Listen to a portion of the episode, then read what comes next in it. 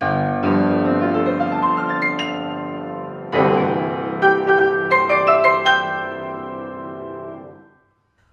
and welcome to living pianos dot com and virtual sheet music dot com with a great subject for you. What is the well-tempered clavier? You may have heard of the well-tempered clavier of Johann Sebastian Bach, and it is an amazing body of work. Well, what is it? You, many of you may have heard the preludes and fugues of Bach, which is the, are, I should say, the well-tempered clavier. For example, the very first prelude is in C major and sounds like this.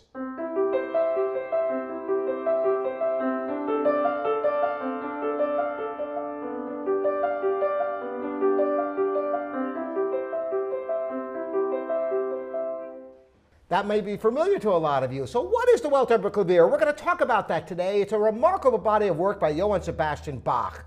Now, to understand what the well-tempered clavier is, first you have to understand what is meant by well-tempered. Well, you see, a long time ago, keyboard instruments were actually tuned in different keys depending upon the piece that you were playing on them. That's right. So if you were playing a piece in G major, the keyboard would be tuned in G major, and it would sound absolutely pure and perfect in G major.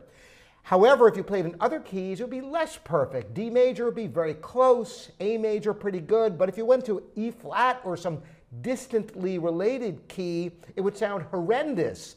Little by little, tuning got better, and they figured out how to make tunings that were not perfect in any one key, but could accommodate many keys.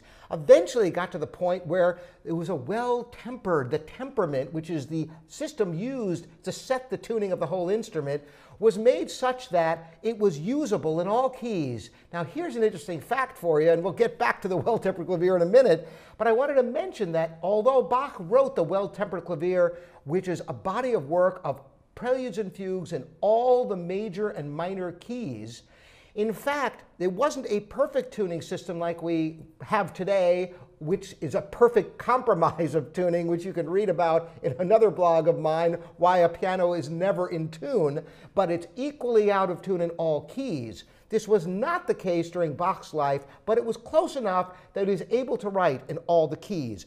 So what he did was he wrote preludes and fugues in all the major and minor keys. You heard the first prelude in C major, then there's uh, one in C minor. The C minor prelude starts like this.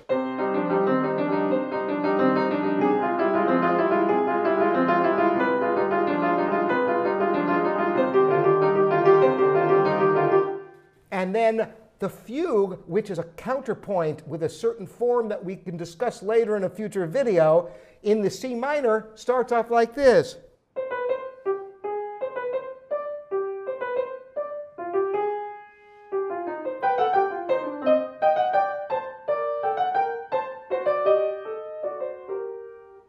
So he wrote preludes and fugues in every one of the major and minor keys, so that would give you twelve major and twelve minor for a total of twenty-four. But he didn't stop there. He wrote two complete books of preludes and fugues in all the major and minor keys for a body of work of forty-eight preludes and fugues. It's an amazing collection of music that if you're not familiar with, you should listen to more of them. They're all stupendous writing. And this is just a brief introduction for you. I encourage all of you to get familiar with all, all of the preludes and fugues, or as many as you can. There's a great body of work there. Each one has something unique to say.